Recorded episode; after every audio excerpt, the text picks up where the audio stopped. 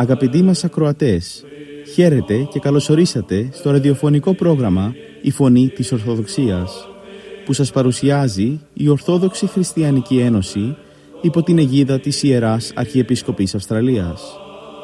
Το πρόγραμμα μας σήμερα είναι αφιερωμένο στην προετοιμασία για τη μεγάλη εορτή των Χριστουγέννων. Μεταξύ άλλων, θα ακούσετε διδαχές από την Αγία Γραφή, σκέψεις από πατερικά κείμενα και βίους Αγίων. Καλή σας ακρόαση.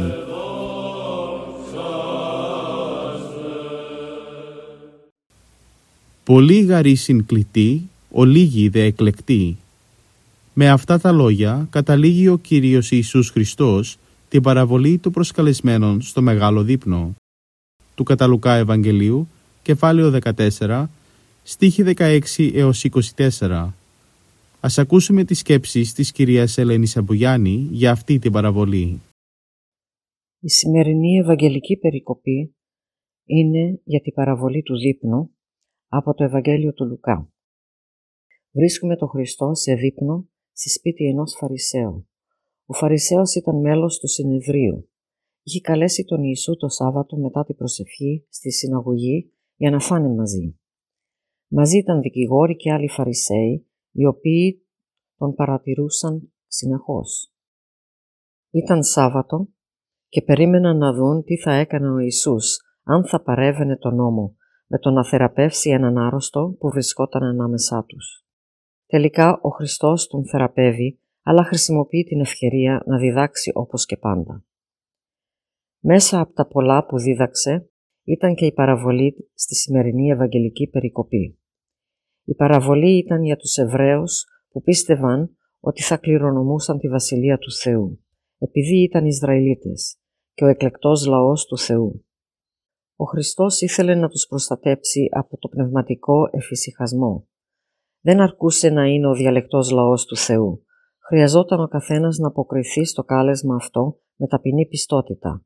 Αν αποκρινόντουσαν με υπερηφάνεια, δεν θα κληρονομούσαν τη σωτηρία που τους είχε υποσχεθεί. Τους είπε ότι ήταν σαν ένας ο οποίος ετοίμαζε μεγάλο δείπνο. Κάλεσε πολλούς, αλλά όταν ήρθε η ώρα για το δείπνο, έστειλε τον δούλο του στους καλεσμένους να τους ειδοποιήσει ότι η ώρα έφτασε.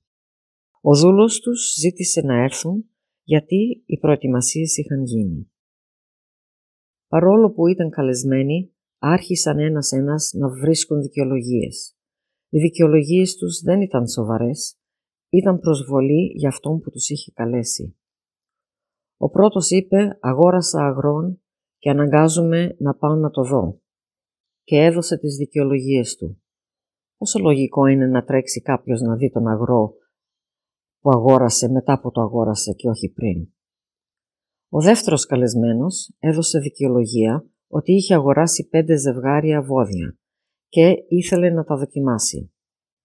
Και εκείνος απολογήθηκε. Πάλι παράξενο. Γιατί να αγοράσει κανείς βόδια χωρίς να βεβαιωθεί ότι ήταν υγιές πριν το αγοράσει είναι παράξενο.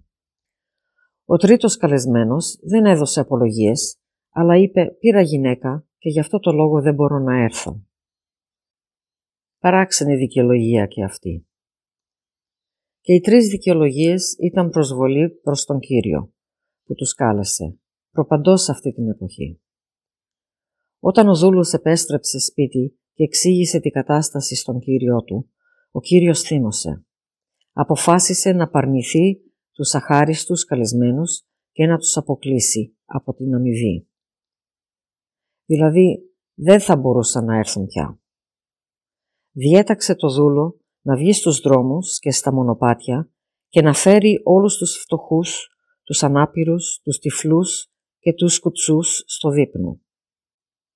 Οι φτωχοί, οι οποίοι ποτέ δεν περίμεναν να το συμπεριφερθεί κανείς με τέτοια γενοδορία, θα τιμηθούν με την πρόσκληση. Ο δούλος έδωσε αναφορά ότι παρόλο που είχε καλέσει όλους τους φτωχούς, ακόμα υπήρχαν αδιανές θέσεις. Επέμενε ο Κύριος να μην ξανακαλεστούν οι πρωτοκαλεσμένοι, αλλά να τρέξουν οι δούλοι στα άκρα της πόλης για να βρουν και άλλους φτωχούς. Και να υποχρεώσουν όσους βρουν να έρθουν γιατί πράγματι ο δείπνος ήταν δωρεάν και να μην δεχτούν αρνητική απάντηση από κανέναν, αλλά να τους πείσουν να έρθουν εθελοντικά για να γεμίσει το σπίτι. Τότε γυρίζει ο Χριστός σε αυτούς που παραβρισκόντουσαν στο δείπνο να τους βεβαιώσει ότι κανείς από αυτούς που καλεστήκανε θα γευτούν το δείπνο. Τρομερό. Ασφαλώς ο Κύριος που ετοίμασε το δείπνο είναι εικόνα Θεού, ο οποίος προετοιμάζει το μεγάλο δείπνο για όλη τη δημιουργία στους αιώνες. Οι πρωτοκαλεσμένοι ήταν ο ευσεβής λαός του Ισραήλ, η κληρονόμη της Βασιλείας του Θεού. Από αιώνες οι προφήτες τους είχαν υποσχεθεί αυτό το θριαμβευτικό δείπνο και τώρα μέσω του Χριστού τους δόθηκε ο λόγος ότι η ώρα έφτασε και το Ισραήλ να ακούσει το Χριστό και να έρθουν εις πίστη. Όταν μετά από αιώνες ήρθε η πρόσκληση, οι ευσεβείς του Ισραήλ, δηλαδή οι Φαρισαίοι, την απορρίψανε, σαν αγρίκοι που προσβάλλουν την γενεοδορία του ευεργέτη τους. Οι Ιουδαίοι ήταν ικανοποιημένοι και δεν δέχτηκαν να έρθουν στο δείπνο. Τι θα έκανε ο Θεός; Σαν τον άνθρωπο στη παραβολή που προσβλήθηκε, ο Θεός κάλεσε άλλους στη βασιλεία Του. Αν οι Φαρισαίοι δεν θα ερχόντουσαν με πίστη, τότε θα ερχόντουσαν οι άλλοι. Δηλαδή οι φτωχοί και οι ανάπηροι ήταν οι τελώνοι και οι πόρνες. Αυτοί θα μπουν στη βασιλεία που οι Φαρισαίοι απορρίψανε.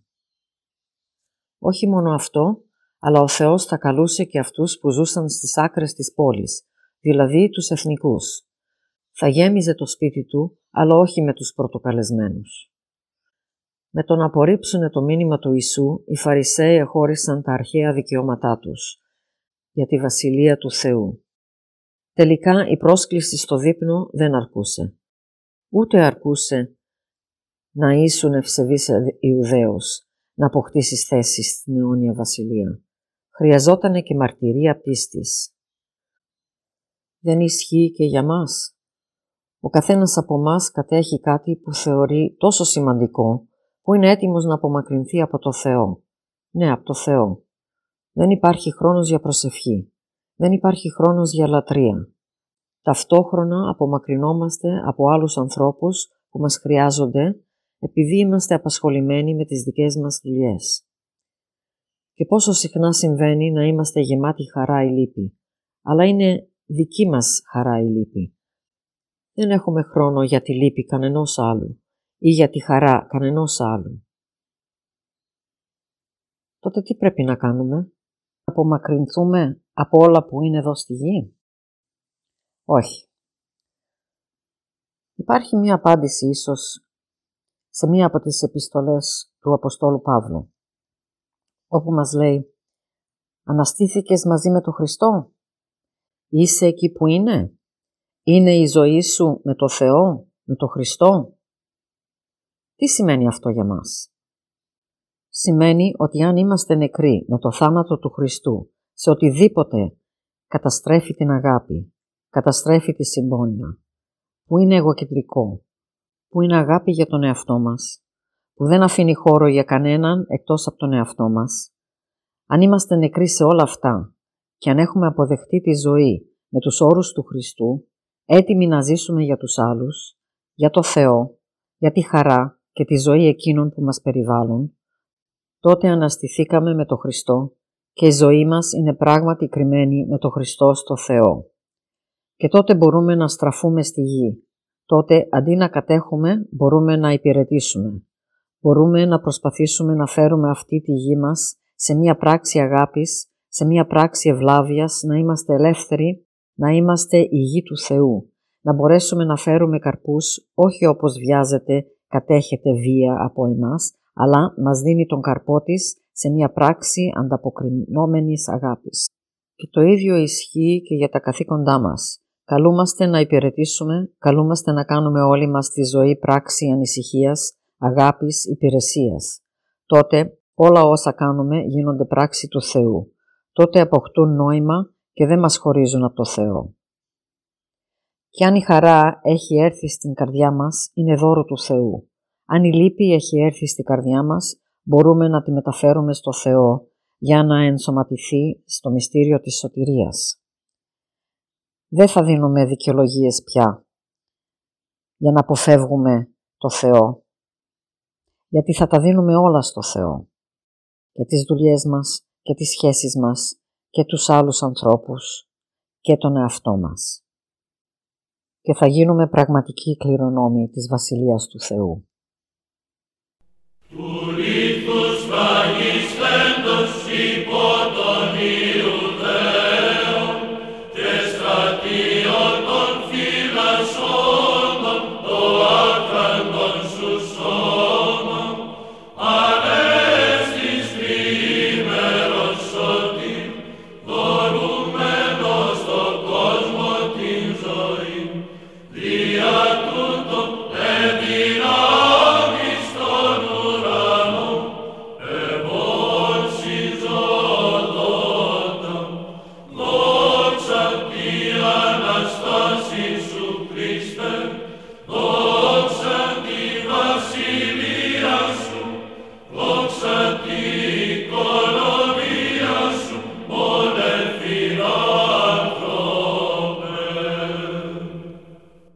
τους βίους των Αγίων. Το 6 Δεκεμβρίου η Εκκλησία μας τιμά τη μνήμη του Αγίου Νικολάου. Στο πρόγραμμα μας σήμερα θα αφιερώσουμε μερικές σκέψεις από τη ζωή του. Ο Κύριος στην επί του όρους ομιλία του είπε «Γίνεστε εκτήρμονες καθώς και ο πατήρ ημών εκτήρμονες τι». Να γίνεστε δηλαδή σπλαχνικοί προς τον πλησίον και συμπονετικοί στις δυστυχίες του και τις ανάγκες του, καθώς και ο ουράνιος πατέρας σας είναι εσπλαχνικός προς όλους. Μια τέτοια προσωποποίηση της χριστιανικής εσπλαχνίας υπήρξε και ο Άγιος Νικόλαος. Γεννήθηκε τον 3ο αιώνα μετά Χριστό στα πάταρα της Λυκίας από γονείς ευσεβείς και πλουσίους. Όμως σε νεαρή ηλικία έμεινε ορφανός και κληρονόμος μιας μεγάλης περιουσίας. Αλλά ο Νικόλαος, εμπνεόμενος από φιλάνθρωπα συναισθήματα, διέθετε την περιουσία του για να ανακουφίζει άπορα ορφανά, φτωχούς, χείρες, στενοχωρημένους οικογενειάρχες. Ένας μάλιστα θα διεύθυρε τις τρεις κόρες του προκειμένου να εξασφαλίσει χρήματα. Όταν το έμαθε αυτός, αυτό ο Νικόλαος, μυστικά σε τρεις νύχτες εξασφάλισε την πρίκα των τριών κοριτσιών, αφήνοντας 100 χρυσά φλουριά στην κάθε μία. Έτσι οι τρεις κόρες αποκαταστάθηκαν και γλίτωσαν από βέβαιη διαφθορά. Έπειτα ο Νικόλαος, μετά από ένα ταξίδι του στην Ιερουσαλήμ, χειροτονήθηκε ιερέα στα Πάταρα και όταν απεβίωσε ο τότε αρχιεπίσκοπος Μύρων της Λυκίας, οι επίσκοποι διαθεϊκής αποκαλύψεως έκαναν αρχιεπίσκοπο τον Νικόλαο. Από τη νέα του θέση ο Νικόλαος επεξέτεινε τους αγώνες του για την προστασία των φτωχών και των απόρων. Έκανε πολλά θαύματα και ήταν σημαντική η συμμετοχή του στην πρώτη Οικουμενική Σύνοδο. Πέθανε ειρηνικά το 6 Δεκεμβρίου το έτος 330 μετά Χριστόν.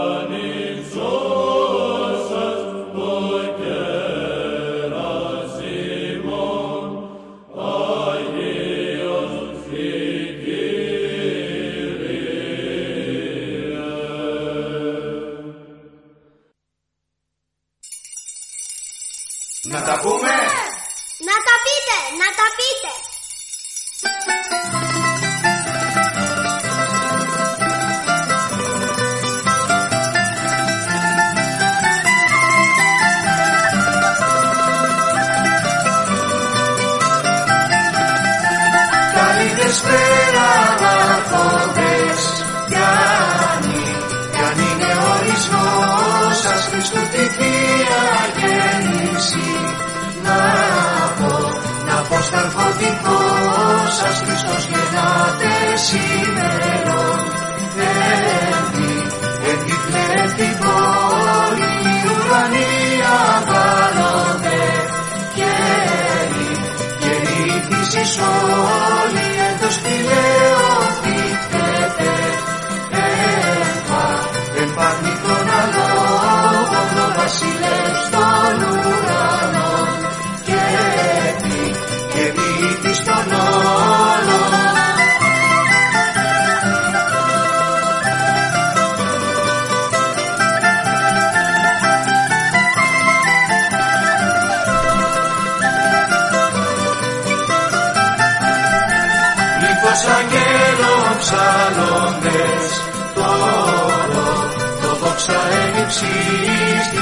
Το αξιώνεστη Ήτον, ήτον πειλμένο πίστης εκ της Περσίας έρχονται.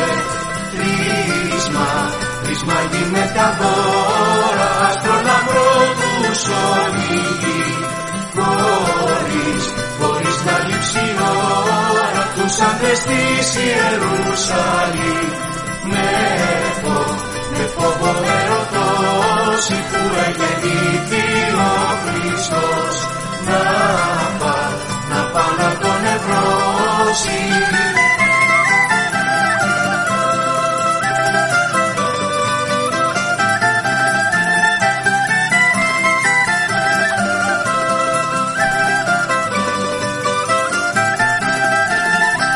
Χριστόν οσήκουσε κόβα ο βασίλευς Ηρώδης κι αμέσως εταράχθηκε και γη και γίνε θηριώδης ότι πολλά φοβήθηκε Δία, δία τη βασιλεία μη του χτυπάει ο Χριστός. Και θα, και χάσει την Ασία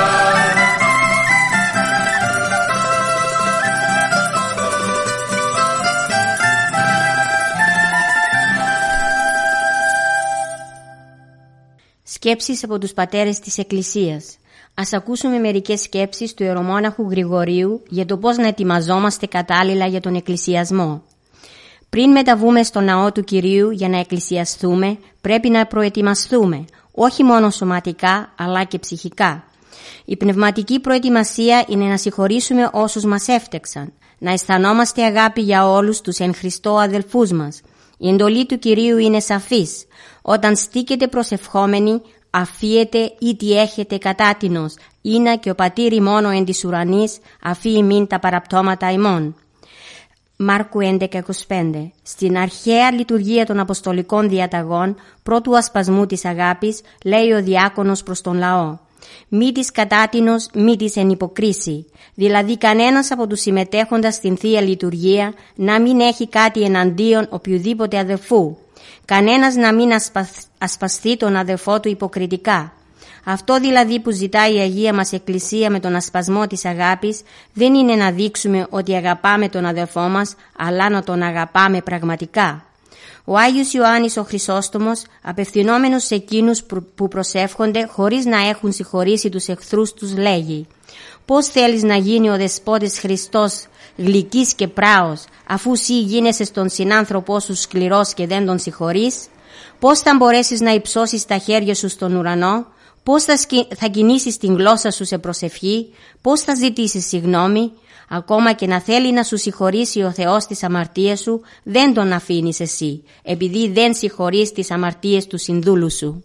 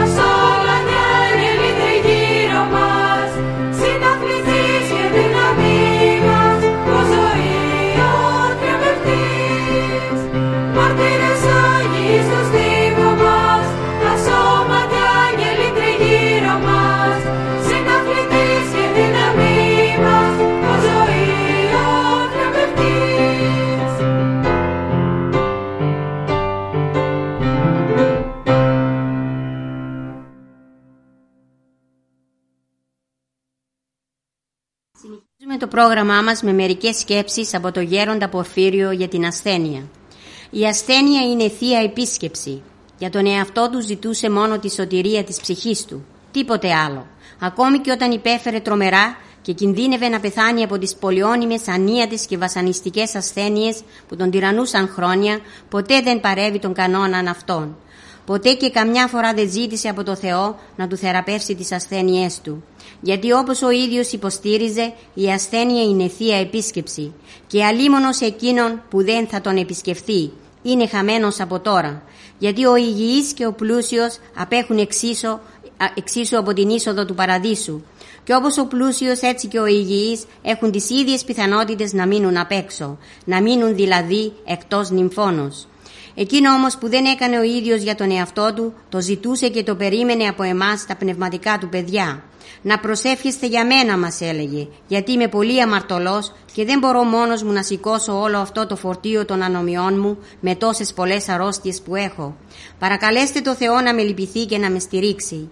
Όταν μια ημέρα τον βρήκα να πονάει τόσο πολύ, ώστε να μην είναι σε θέση ούτε να με χαιρετήσει και ούτε καν να σκουπίσει τον υδρότα που έτρεχε από το Άγιο μετωπό του εξαιτίας του ισχυρού πόνου, αναγκάστηκα να τον παρατηρήσω λέγοντάς του «Εσείς παππούλοι έχετε κάνει τόσα και τόσα θαύματα, έχετε θεραπεύσει ανίατες ασθένειες, ακόμη και καρκίνους, από ό,τι είμαι σε θέση να γνωρίζω. Και τέλος, έχετε τόση μεγάλη παρησία προς το Θεό που αμφιβάλλω εάν την έχει άλλος επάνω στη γη. Γιατί δεν την χρησιμοποιείτε την παρησία σας αυτή για να πείσετε το Θεό να σας απαλλάξει από τις ασθένειες και τους πόνους; Αυτό παιδί μου δεν θα το κάνω ποτέ. Μα γιατί; Δεν θα του ζητήσετε κάτι κακό; Γιατί δεν θέλω να εκβιάσω τον Θεό. Αξίζει να σημειωθεί ότι καθ' όλη τη διάρκεια της τρομερής αυτής δοκιμασίας δεν άκουσα από τα χείλη του καμία διαμαρτυρία, δεν άκουσα καμία φωνή αγανακτήσεως, δεν άκουσα κανένα παράπονο ή οτιδήποτε άλλο που να είχε σχέση με την ασθένειά του. Γενικά ο πατήρ Ποφύριος αντιμετώπιζε όλα τα προβλήματα με πολύ προσευχή και το ίδιο συνιστούσε συνεχώς και σε εμάς τα πνευματικά του παιδιά.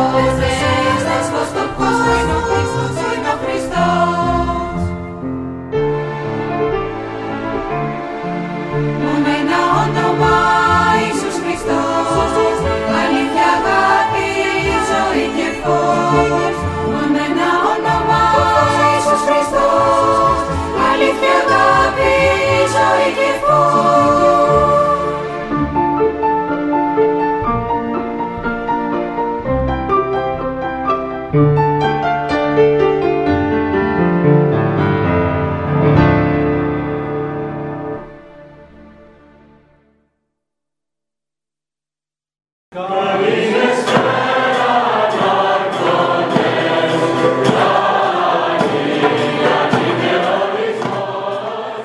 εδώ φτάσαμε στο τέλος του προγράμματος. Σας ευχαριστούμε για τη συντροφιά σας. Θα είμαστε και πάλι κοντά σας την επόμενη εβδομάδα. Μπορείτε επίσης να μας παρακολουθήσετε στο Facebook, Spotify και στο YouTube κανάλι «Η Φωνή της Ορθοδοξίας». Αγαπητοί μας ακροατές, καλά Χριστούγεννα!